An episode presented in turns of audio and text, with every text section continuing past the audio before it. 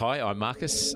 I've been working in the area of ageing and longevity for over 25 years, both here in Australia and right across the world. And I want us to develop new thinking on getting older. Booming the podcast is about unlocking the mysteries of getting older in today's society. It's about understanding the opportunity we have to embrace our new longevity and overcome the challenges that we'll encounter along the way. Whenever I read a book that has a woman my age in it, she's usually, you know, wilting away with loneliness in her flat, and then she finally dies of despair and gets eaten by a cat. I don't know any women like that. My women friends are funny, feisty, fabulous. They've come into their true selves. Yeah. Because of ageism, um, once you get, once you are postmenopause, often you become invisible. But it is liberating Yeah. to no longer be constantly scrutinized. Kathy Lette is the author of numerous international bestsellers and a really sought after commentator both in Australia and the UK. She's a columnist across major news publications, and her latest book, Till Death or A Little Light Maiming Do Us Part, entertainingly trails the challenges and opportunities of later life in a fashion only Kathy could do. People should never feel that way. I mean, you've the the huge reservoir of hmm. experience that older people hmm. have. They've been there. They've done that. Welcome to Booming, Kathy Lette. Pleasure, treasure. Before talking about your new book, which I'm really uh, keen to discuss with you, I want to first come to your writing process generally and what do you enjoy about it? Well, I only write because it's cheaper than therapy. and I always write the book I wish I'd had when I was going through something. So I kind of cannibalized my own life. Right. which started with puberty blues. Yes. So, and I really wrote that book to show my other girl, surfy girlfriends, that they were more than just a life support system to a pair of breasts. and I had no idea that it was going to go. f I was going to go from non-entity to overnight notoriety Sure. in that way. So I, I wrote pu- puberty blues for my girlfriends. Then I just decided, what a great profession! You get to work in your Yeah. jammies all day, drink heavily on the job, have affairs, and call it research. so I've written about everything that's ever happened to me: being a single girl in Sydney, trying to find a man who wasn't married or gay, or married and gay, in Sydney. you know, going on so many blind dates, you could be given a free dog. I've Yep. written about marriage and pregnancy and raising a teenage daughter and raising a te- uh, an autistic son and I've written about the menopause and divorce and now I'm writing about the second act mm. in a woman's life. So I really just whatever's boiling up ahead of steam and making me cr- angry um, is what I write about, but I write about it in a comic way because I think if you can disarm with charm, mm. you've got a much better chance of getting your your message across. And at the moment, what's driving me crazy is ageism. You have been known to embrace some of the taboo topics that, that others perhaps don't touch. Do you consciously choose those sorts of issues to write about? Oh no, it's not conscious. It's, it's just what I think needs needs saying. Um, and I suppose uh, I, it's funny, isn't it? My son, who's autistic, has no filter and says what he's thinking, and, and which I find you know so embarrassing. Sometimes I sweat more than Donald Trump doing a Sudoku. So I'm always worried about what he's going to say. But I have to admit that I also have a kind of not I'm not on the autistic spectrum, but I do have a need to tell tell the truth and uh, my mother's a teacher, my grandma's a teacher. I think I've got a teaching gene too, Yeah. where I where I I always want to you know uh, tell women coming up behind me, this is what it was like for me.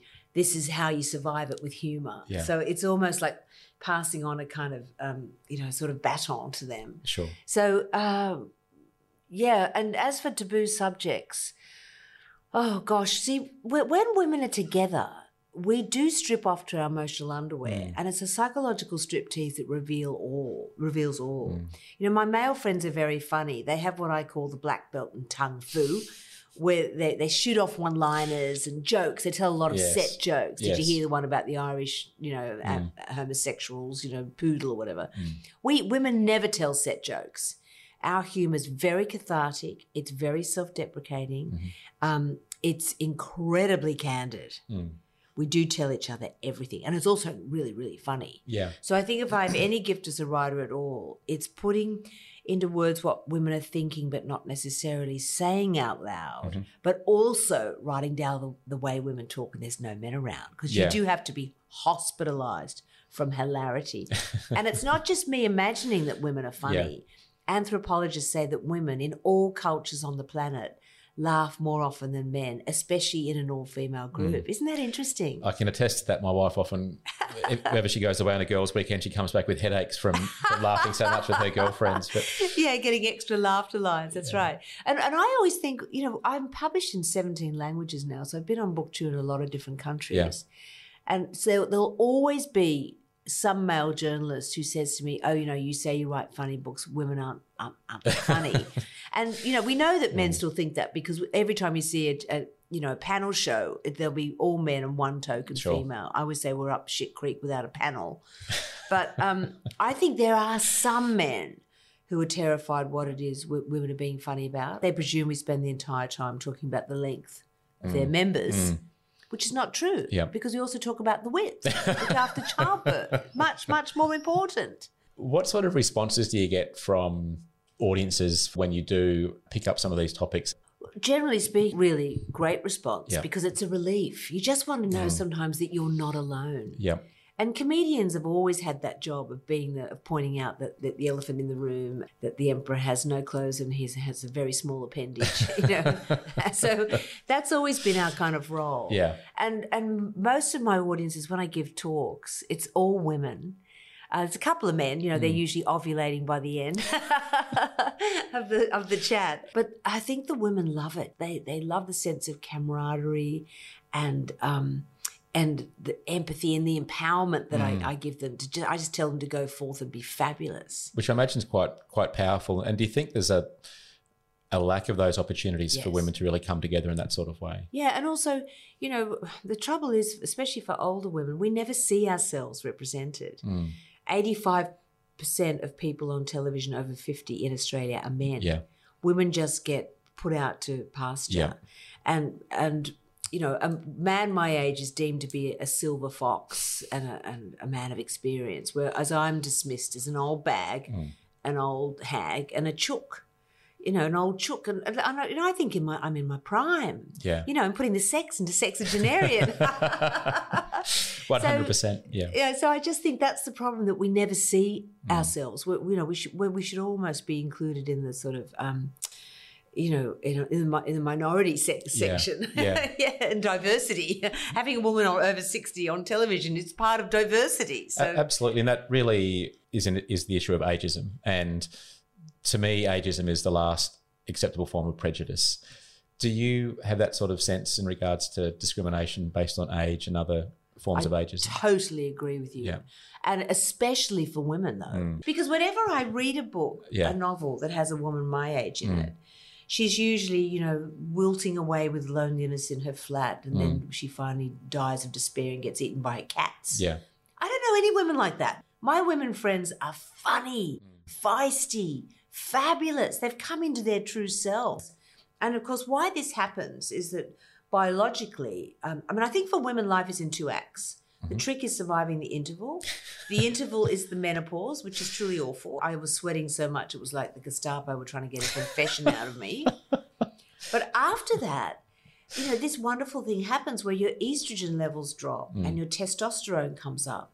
So you get a little bit more more feisty, a little bit more selfish, Yeah. a little bit more like a bloke actually. yeah, Um, and you can put yourself first Mm. for the first time in your life because women are brought up to be decorative, demure, and, and you know we know from research that if a man and woman start talking at time, the woman always pulls back. Mm. That wouldn't happen to a postmenopausal woman. She'd ha- she would have her say Yeah. and claim her space. yeah, And of course, what happens to men is the opposite. Hmm. As they age, their testosterone, testos- can't speak, testosterone drops. Just that word, or Yeah.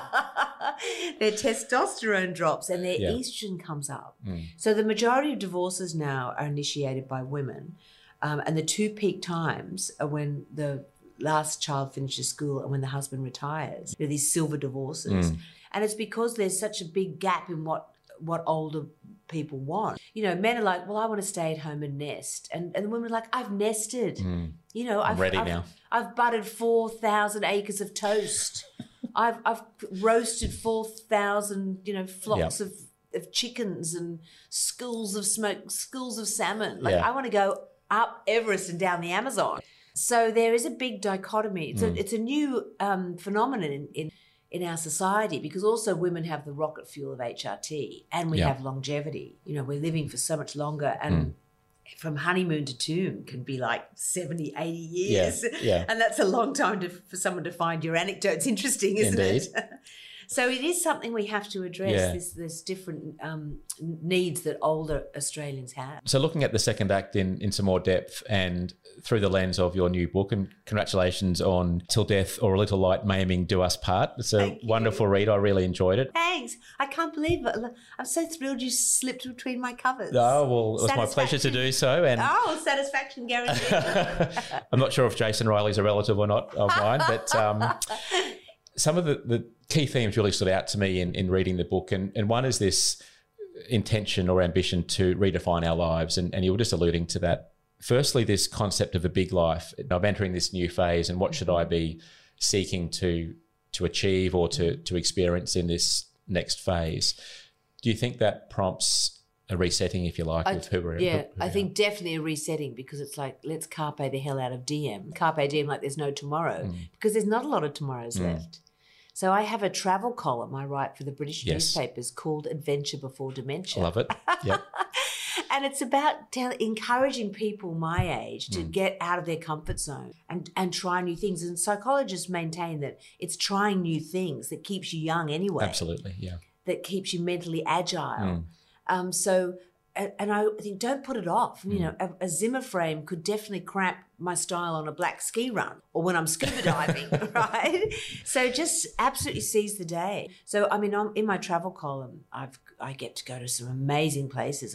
Iceland and, and climbed a volcano. Yes. I've been to the Serengeti and gone in a hot air balloon. I've gone scuba diving in the Maldives. I've been Yeah. to Egypt and and you know what blows your mind in Egypt when you see the pyramids is that Cleopatra would Mm. have taken Mark Antony there to look at old stuff. Like you know, it, it blows your mind. Yeah. So I've got to travel to all these amazing places. So um, I wanted to, as we were stuck in the pandemic, we've had two years of not being able to mm. go anywhere. I wanted to take my readers on a trip. So, I mean, as as you know, how the book begins is Gwen, our sixty-year-old, very straight school teacher, is driving to school, and she hears on the radio that a man's been taken by a great white shark, where her husband swims. So she screams down to the beach, jumps out of the car, and she's as she's realizing, yes, it is her husband who's missing, and Yeah. her grief's kicking in. Another woman rides up on a motorbike, 50 year old jazz singer called Tish, who thinks it's her husband. So they very quickly realize they're married to a bigamist mm. and he's taken all their money. So it's really an odd couple comedy where these two very, very different women Yes. get together to chase their money around the world. And there's lots of twists and mm. turns and and it's a celebration of female friendship because I, I I do think women are each other's human wonder bras, uplifting, supportive, and making each other look better. so, um, but it's also a way of taking my readers on a great, a, a thrilling ride, an escapade around the globe. Um, and, and I know a lot of these places well, so it was a delight to write about them again. You yeah, know? absolutely. And you mentioned before about prioritizing oneself. Do you think that is more of a challenge for women as they enter the second act, that they do start putting themselves first, Yes, probably for the first time in their lives? Definitely. I mean, women always take the burnt bit of toast, Mm. the burnt chop. We never get the window seat in the plane. You know, that's just how we roll. Yeah. um, and and when if you do put yourself first, your guilt gland Mm. throbs. But you know, we've you, women have earned it for goodness sake. I Mm. Sure. mean. We, even though women make up 50% of the workforce, we still know that we're doing about 99.9% of all the housework and the, and the childcare. I mean, not not in your family, obviously, because you're, Mm. you're a caring and sharing new age love. Well, I had four older sisters to uh, educate me Oh, along the way, you see. it. I was wondering why you're so good at girl talk. wow. Well, that's the best training in the world. Indeed. But, you know, and I used to think, uh, can women have it all? Um, yes, but not all at once. Hmm. So, especially when you're younger and you're trying to juggle kids and career. I mean, Yeah. you juggle so much, you could be in the Cirque du Soleil. And I think the Dunkirk evacuation would be easier to organise than a working mother getting her kids up and out of the house in the morning. And I used to have this argument with my own husband saying, You've got to help me more around the house. And he'd be like, Well, I'd like to help, but I'm a man and I can't multitask. I mean, come on, you must have heard some men say that. Well, I do recall my dad just coincidentally inviting me to come and play with the cricket ball or the football at the back at the same time the washing up process was about to begin. So Exactly. it, it's a reality. Yeah. But it's a biological cop out because no man would have any trouble multitasking at, say, an orgy or a menage a trois. He'd be tweaking and twirling and it'd all be going on. well, at least I'd like the opportunity. And and you know, and I always say to men, it's in your interest to help more around the house because it's Hmm. scientifically proven that no woman ever shot her husband while he was vacuuming. and I also do all my research in an in-depth sort of scientific fashion over cocktails with girlfriends.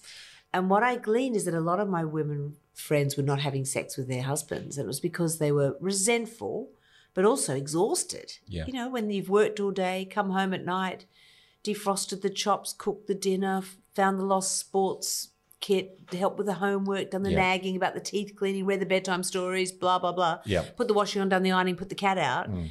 By the time you get into bed, the one thing you're fantasizing about is sleep. And then you get the hand groping over the sheets. And you're thinking, here's this guy, hasn't talked to me all day or helped me around the house. And he thinks I'm in the mood for love. And Yeah. of course, you're in the mood for running him through with a carving knife. There's a quote that really stood out to me. Aging is an extraordinary process whereby you become the person you always should have been. Do you think that's inevitable for us? Um, well, I think it is for. I don't know if it's inevitable. If you go with your instincts, it's and it's how it should be. I, that's why I say I don't think women come into their true selves until mm. post menopause, because for the first time ever, you're no longer in the male gaze. I mean, which is What do you mean by that? Okay, well, as a woman, as you're always objectified the whole time. Mm. Every time you meet men, you know that they're gauging you on your on the attractivometer. They're thinking about you naked. I mean, that's just the way it is, and it's it's really unsettling. Well, silence is neither confirming or denying. but of course, because of ageism, Hmm. um, once you get once you are postmenopause, often you become invisible. I mean, we women talk about this cloak of invisibility Hmm. that we get, and I always say yes, but are we going to use it for good or for evil? but it is liberating Yeah. to no longer be be constantly scrutinized. Um, although I, I all my life I complained about men whistling on the street. Mm. But of course now occasionally I'm walking around I think, well, a little whistle wouldn't go straight. I think it should be it should be banned for women under 50 and mandatory for women over 50. Good concept. I like it. That's right. Um, but I think not being in the center of the male gaze, and of course you've raised your children, you've cut the psychological umbilical cord, um, and because of this, you've got HRT, or because just naturally you've got more testosterone. I mean, sometimes I'm thinking something now, and I, and then I think, oh, that just came out of my mouth. I actually said that Right. out loud, and it's so liberating. And men have always been able to do that. Yeah. But women haven't because we were raised to be polite and, you know, as I said earlier, demure, de- decorative, draped over the arm of Mm. Yeah. some of some guy. Yeah. So that's why I think women come into their true selves Mm. because we we just we no longer care. You lose the ability to give a fig about what people Yeah. think about you, Yeah. and it's a joy. That notion of being liberated as you move through that stage of life, what does that then trigger, do you think, in terms of opportunities to pursue in terms of their, their passions or their goals or interests? Does, it does it unlock that potential? It does, and and and they shouldn't. You know what do they call it when you spend your kids' inheritance? Ski a ski trip. Spend kids' Yes, inheritance. That's yes. right. You shouldn't feel intimidated about having a ski ski Hmm. trip because um, just tell them all the things you've given up for them. Yeah. You know your figure, your pelvic floor, that lovely Mercedes sports car you could have bought, those holidays in St. Moritz or Yeah, whatever. yeah. You know you have given up so much for them, and it's your turn to shine. Don't don't think twice about it. Just go for it. And what the last two years have taught us is you never know what's around the corner. After two years of pandemic and then root and toot and shoot and Putin with his finger on the nuclear trigger. So yeah, Yeah. and I really hope this novel encourages women to go forth and be fabulous. And um, with the research I've been doing on my column, Adventure Before Dementia, is that 85% of solo travelers in the world are women, and they're women of a certain age. Isn't that It's fascinating? telling. Yeah, absolutely. And whether their husbands just don't want to travel with them, or whether they're widowed, or whether Mm. they're divorced, they're they're just making the most of it. Which, which comes to another quote from the book A Gap Year is Wasted on the Young. and that really talks, I think, to your your column adventure before dementia and, and the spirit that, that that fosters. Another I guess, question through the book is the benefits and the pressure of the passing of time. And again, another line from the book is just when you've learnt to make the most of your life, most of your life is gone. Well, I know that's that's the great cosmic joke, isn't it? Yeah, Yeah. yeah. what do you think that should fuel in people in terms of reaping the benefits of of the passage of time and experience and all that that brings, and the other side of it, the pressure that you feel maybe to perhaps even withdraw more, which obviously is a another scourge of ageism where, where people feel when they get to a particular age they should participate less and, and they're of less value. You- Oh, isn't that awful? Hmm. People should never feel that way. I mean, you've the the huge reservoir of experience that older people have. They've been there. They've done that. yeah. Just to share that. I, I hate the idea that people think they've passed their amuse by date. Hmm. There's a, a food chain in Britain called Tesco, Yes. and they've just taken off the um, use by dates on their fruit because they said people can make up their own mind, you Yeah. know, to smell it for God's sake. you know? so I think I wish they would pay the same respect to older people. Don't put a use by date on us. Just you know, suck it and see. Another And, and the other thing that made me crazy recently was that the Bank of England, the deputy governor, I think his name's um, Broadbent, he w- made this terrible statement where he said that the, the um, economy was going through a menopausal phase, meaning that it was past its peak of productivity. Wow. And I was like, tell that to Oprah Winfrey Yeah. and, you know, and, and Judi Dench Yeah. and Angela Merkel Mm. and Julia Gillard and I mean uh, all uh, Helen Mirren, all Yeah. these Cate Blanchett, Yeah. you know, Nicole Kidman. I mean the list Kathy is Lette. Oh, well done. I'm very happy to be, you put me in that category, but I'm not quite there. I'm more. I'm not a national treasure. I'm more of a buried treasure. but it just just infuriated me that the Hmm. sexism of, of the language that, that that's that term is used to dismiss a woman when I think you're coming into your period of peak productivity Yeah. because you're no longer distracted Hmm. raising children. Absolutely. Coming to your relationships, you you mentioned before your three sisters and and your mum. How how was the relationship with those important people in your life evolve through different phases of your life? Oh, well, I wouldn't have survived without my sisters, Mm. uh, for sure. You know, I said that your women friends are your human wonder bras. Mm. I would be totally flat without my female friends and my three sisters. Um, and I think that's why I'm such a champion of women because I grew up in a Mm. very female centric household. Uh, so in all my novels, I always champion women Yes. because a hundred years since Emily Pankhurst tied herself to the railing, we still don't have equal pay. We're still getting concussion, hitting our head on the glass ceiling, Mm. and we're supposed to clean it while we're up there.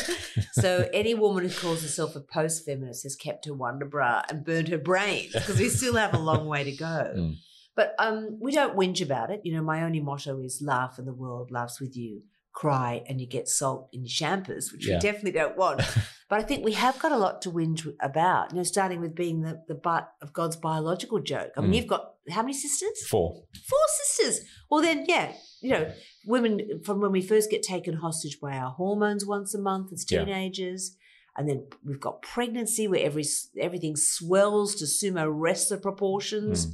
And then there's childbirth where you stretch your birth canal the customary, what, five kilometers? Then mastitis, then the menopause. And then just when everything goes quiet, do you know what happens? You grow a beard. How can that be fair? I could make a macrame hanging basket arrangement what's going on here. So, you know, women have a lot to put up with. Um, and then we have, as I said earlier, the second glass ceiling, which is the domestic glass Mm. ceiling, which we can't don't seem able to break. Uh, so, yeah, I think if you couldn't have a laugh with your girlfriends Mm. and your and your sisters, you know, you you wouldn't get through it. And Yeah. especially because I had to raise a child on the autistic spectrum, there were many days where I was just devastated Right. and, and and just wrung out and could hardly pick myself up off the floor. Mm. And it was ha- being able to have a laugh and finding that black humor in Yeah. situations, which is what your women friends give you. Kathy, I want to talk about your own aging and more specifically your approach to aging. Are there particular uh, mantras or approaches that you really adhere to as you navigate through later stages of life? I suppose it's just that uh, you know aging is inevitable, but but but growing up is optional. Never lose your sense of fun and Mm. frivolity. You know, if you can laugh at life, Mm. well, that's like that's a lifeline for Yeah. you. So and and and d- just say yes. Mm. When when I look back at my life, there's not many things I regret doing, but there's a lot that I regret not doing. When I said no, when I should have said yes. So I basically say yes now to everything. you know, and have an adventure. Yeah. Just see, you can always go home. Just just see where it takes you. Mm. Because I know as people age, they sometimes kind of shut themselves down. But and and that's so it's so limiting and it ages you. It prematurely ages you. So just yeah, just put a big yes on the fridge and just just nod like a noddy dog in the back of the car. I mean, an example of what I say are things I regret not doing. When I worked in LA on a sitcom, uh, we had to cast an unknown actor for the love interest part. Right. And we cast this unknown actor called George Clooney. And he asked me out for coffee, and I said no. Wow. And I, I can still remember what I said. I said, um, I'm a writer. I don't go out with actors. You put other people's words in your mouth when you never know where they've been. I mean, what? And then years later, after I'd met Jeff and I had babies, I was living in London. Um, one of my writer friends from LA was visiting me. And remember that show ER? Yes. Yes. That was kind of his George Clooney's big It was. breakout show. yeah. ER was on in the background, and I'm going, "Oh, look at Dr. Ross! Isn't he gorgeous? I could swim through a pool of my own drool to get to him." And he said, "But, but, but, but that's the guy who asked you out. That that's George Clooney." And I was like, I lay in a fetal position and sobbed for about two days. And I thought at the time I'd ring him and say, "Oh, George, about that." day." I'm ready time now. to think it through. So yeah, just never say no. I'm sure George reflects on your no quite often as well. I'm sure it keeps him awake. Yeah. Kathy, I've got three quick questions to finish with. hmm The first one is if you could talk to yourself 20 years ago, what's the one piece of advice you'd give? Wear sunblock. Don't forget, I was a surfy girl. Indeed. So, you know, the boys used to get us to cut their names out in paper, sticky tape them to our stomachs, and then sunbake Yeah. so we get a tan You- tattoo you in the shape of their names. So if ever I get a melanoma, it's going to be called Bruce. I have to have a brucectomy to get rid of it. So yeah, but no, and seriously, I would say don't care so much what people think about you. Hmm. Don't care. Just be yourself. Second is what is the greatest thing about getting older? Well, the greatest thing is that your eyesight goes a bit, so you can't quite see those hairs growing out of your chin. I would say the best beauty tip, the best anti-aging beauty tip: take off your glasses. Wonderful advice. Final question one thing you wish for in your future? equal pay. I want women to finally achieve equal pay. And it's not going to happen until men join us at the barricades.